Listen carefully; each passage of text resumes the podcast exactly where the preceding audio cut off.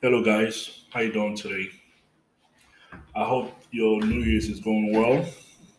I hope everything's going well, and I hope you guys are spending time in prayer with the Lord. You know, you want to stay in prayer all, at all times uh, because, um, you know, times we're living in a very strange time. The time that we're living in nowadays is you have to make sure that you cultivating a relationship with the creator because I see a lot of things that's going on and all those things are the works of the enemy. This enemy's goal is to collect as many souls as he want and to try to take as many people down with him as he can.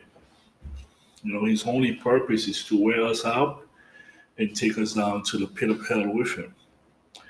And unfortunately, I see a lot of people are following his lead. They are following the enemy's lead. They live in a rebellious lifestyle. They live in a very blasphemous lifestyle. You know, it's um they do not understand the importance or they do not care that they have a creator and they do not care about Jesus' death on the cross. You know, our the um, Heavenly Father, you know, the um, Jesus' death on the cross is such a big deal to God, and you know that's the reason why He allowed His Son to suffer that uh, horrific death on the cross. So there is no way, there is no other way to make it into heaven without Christ. So if you're trying to make it into heaven any other way, you're not going to make it into heaven. You'll find yourself in hell. We have what we call a, um, when you have a debt, you have to pay that debt back.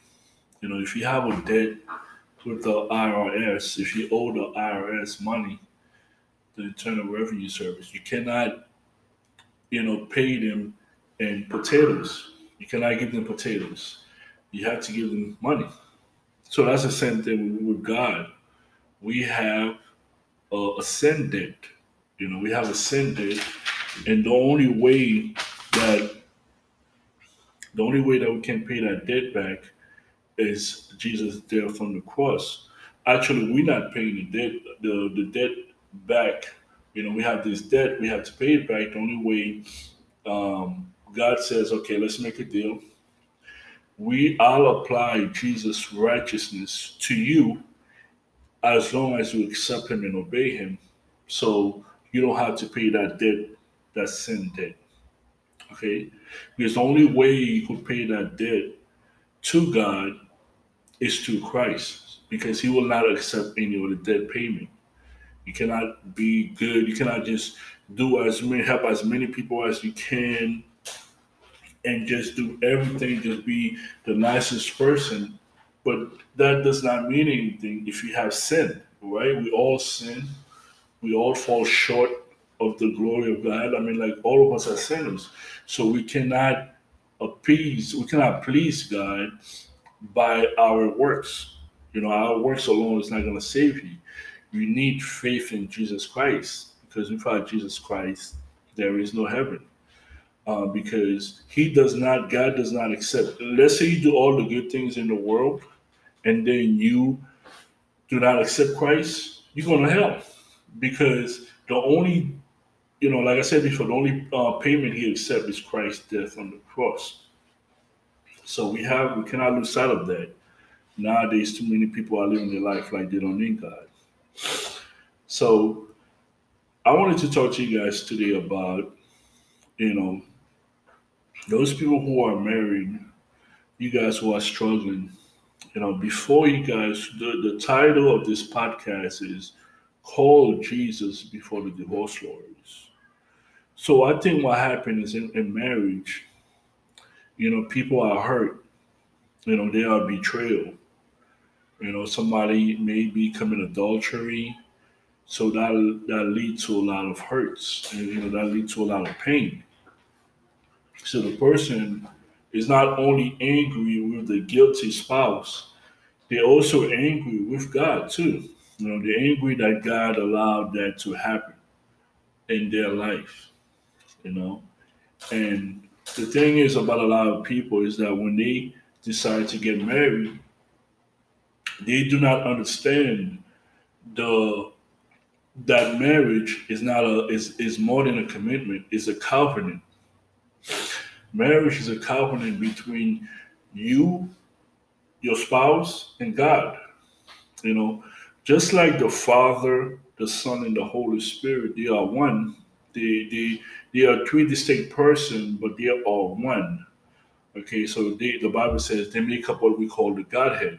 Christian call it. Um, most of you guys are familiar with the term Trinity, but the actual biblical term is the Godhead. So Jesus, the Son, submit to the Father, but the Father in Christ, the Jesus, the Father, the Son, and the Holy Spirit. I mean, the Father, the Son, and the Holy Spirit. They are equal in every way. Different position, but equal. So that's the same thing with marriage. The husband and the wife, they are equal, but different position. The husband is the head of the home. The wife supposed to submit to him. And just like I submit to Christ as my head. So I think, you know, living in this culture, living in the American culture, when you hear the word submission, the alarm bells goes off. You know, um, because we have a lot of um, there's a lot of attack. You know, there's a lot of tension in this country. You know, you have racial tension, you have um, the gender wars uh, in the home. You know, so there's there's a lot of conflict in every society, not just in America, but in America, since I live here, in particularly, the racial issues, the um, in the home, when you have the husband and the wife each of them trying to have the upper hand, each of them trying to control the home. And the reason is like that because we living in a world that's disorder. The world disorder. So the world it's kind of like somebody, just kind of like a um, a homosexual relationship. That's a disorder. You know, it's not. That's not what God designed. Um, you know, people to do. Sex was not designed between two men. It was not designed between a man and a woman outside of marriage. So God confined sex to husband and wife. Uh, the whole purpose of sex was to bring life into this world, not for any, you know, just just having a good time, just to enjoy yourself. But you know, so, but let me get back to what I was saying. So, so that's what's important to um, in the home. So we have before we even get married, we have to know. First of all, we have to know what the Bible says about marriage. We have to understand marriage. Marriage is not just you fall in love with somebody and then you guys have great chemistry together and then you guys have some of the same commitments and dreams and now you guys want to get married. It's good to be attracted to the person. You have the same interests and the same things, the same future goals, but you guys living out are the most important thing. Is that person right for you? You know, you cannot make decisions just based on how you feel. God has to give you that person. God has to tell you, okay, this person is who I want you to be with. The thing is, a lot of the time we deceive ourselves. We say, oh, God wants me to be that person. In reality, that's not the truth. We want to be that person, and then we put out, and then we put the Lord's name in it. You know, so if God wanted you to be that person, you know you're going to be that person for the rest of your life, right? So, because God says when a man a man's supposed to leave his his uh, parents and become one with his uh, spouse, they, they they they become one flesh. So you cannot see that God giving that person and then you're getting divorced ten years later. So that was not God, that was you. There is no way God will give you somebody and then he will accept divorce. That's impossible. So what you're doing is you're saying, God, you know, you don't trust, you just put in the Lord's name It's something that he has nothing to do with, you know. And and the thing is, because a lot of us we have our own insecurities, we have our own issues from our childhood that we never resolve, and then we take that into the marriage. We never sat down and trying to see a therapist. We never got the help that we need. You know, some of us that was um, brought up in broken home, like myself. Um, we was brought up in broken home, so we don't know true marriage, how true marriage is supposed to be. We don't know how godly marriage is supposed to be, because my I was raised by my father and my stepmother, and they were married, but the way they lived their life, that was not how marriage people supposed to live. You know, my dad was doing his own thing, and then there's a lot of issues in the home. Um, so you know, my dad, you know, committing adultery, messing around. He has a wife. My stepmother, who's doesn't have the heart of God, doesn't have the heart of Christ. Um, it was a very traumatizing, difficult upbringing I had.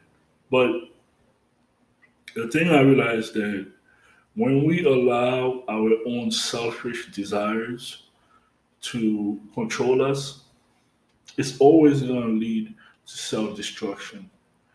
Most people think self destruction is, oh, you're addicted to drugs, you're addicted to alcohol, and you uh, in prison and you're doing all these kind of crazy things. Those, yeah, I mean, those are self destruction. But the biggest self destruction is not having a relationship with your creator. You know, somebody who's addicted to drugs, if they clean up and then they they follow Christ, they will be fine. But somebody that have all the money in the world that place their trust in their money and that they don't need, they don't feel like they need Christ. They do not humble themselves. You know, like they don't, they feel like they do not need Christ. So that person self-destruct because you cannot spend your whole life without having a relationship with your heavenly Father or your Creator. You know, so that's self-destruction. You know, dying, not knowing, not knowing, or not, or do not care who your Creator is. Okay, so let me go back to um, you know divorce so, if you read in um, Jesus, divorce was uh, was so important. You know, there are things in the Bible that is so important that is mentioned in all synoptic gospel. The synoptic gospel is Matthew, Mark, and Luke. The reason they call it synoptic gospel is because all those three gospels they share similar stories about Jesus. John, for example, they talk about the Passover. You know that Jesus had like a, his last meal before he was uh, uh, crucified. But in John, John does not mention that. But John talked more about Jesus' divinity. You know, Jesus was the Lamb of God. Jesus was God. So uh, the Word was God, and the the beginning was the Word, and the Word was God, and the Word was with God. So he talks more about Jesus' divinity than Jesus um, then some of the things, and then he talks a lot about Jesus, some of the signs that Jesus did. So when Jesus talked about divorce in Matthew 19, and I'm just going to read to you what it says. It says, um, this is Matthew 19. When Jesus had finished saying these things, he left Galilee and went into the region of Judea to the other side of the Jordan. Large crowds followed him, and he healed them there. Some Pharisees came to him and tested him. They asked, Is it lawful for a man to divorce his wife for any and every reason? So this is this is critical. This is a critical answer that Jesus is about to give them. But the thing is, us, we like to take the gospel. A lot of theologian um, pastors, they like to take the gospel and stretch it, you know, and stretch it You know, Jesus said one thing, but they like to say, well, maybe he mean this, maybe he mean that.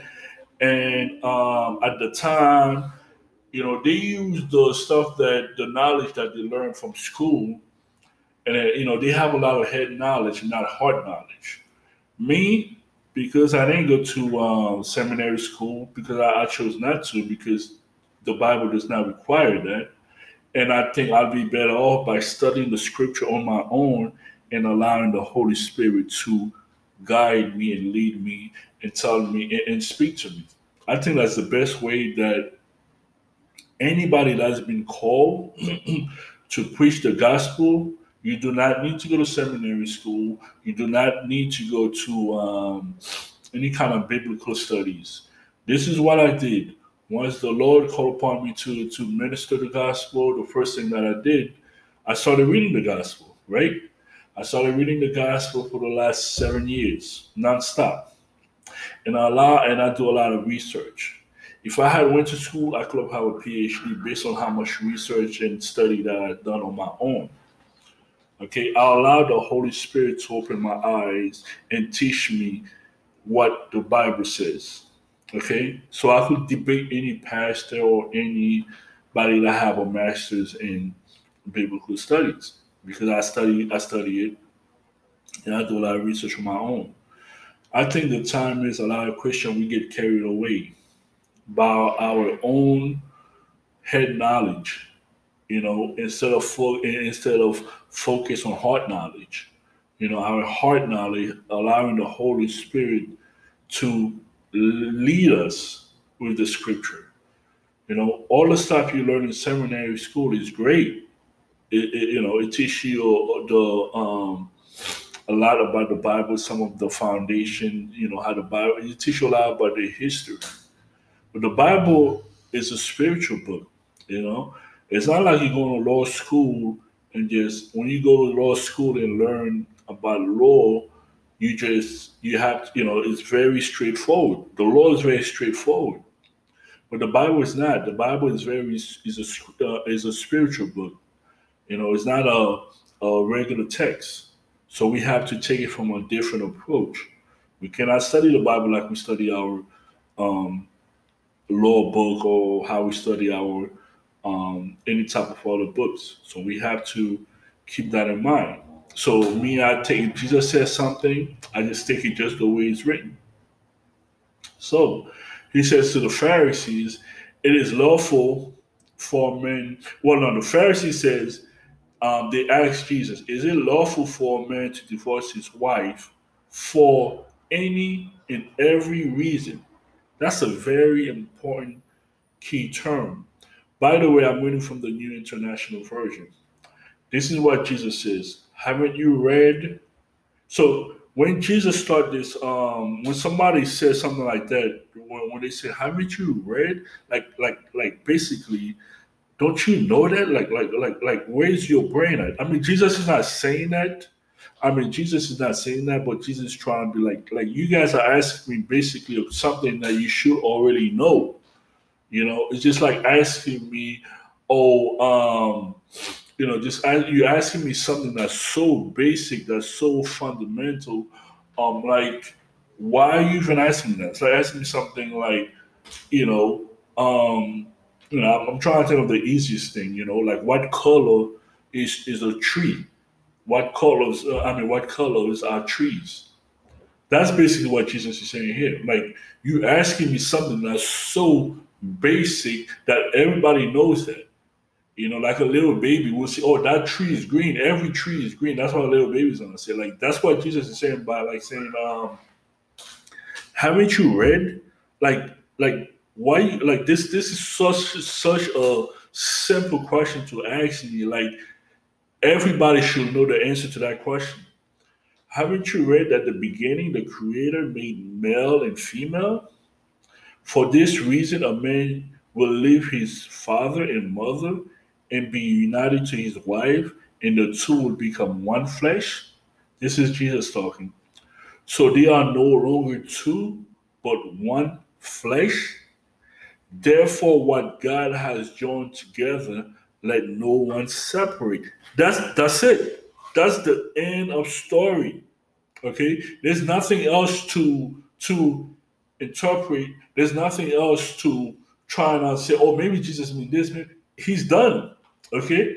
Now they move on to the next um question, right?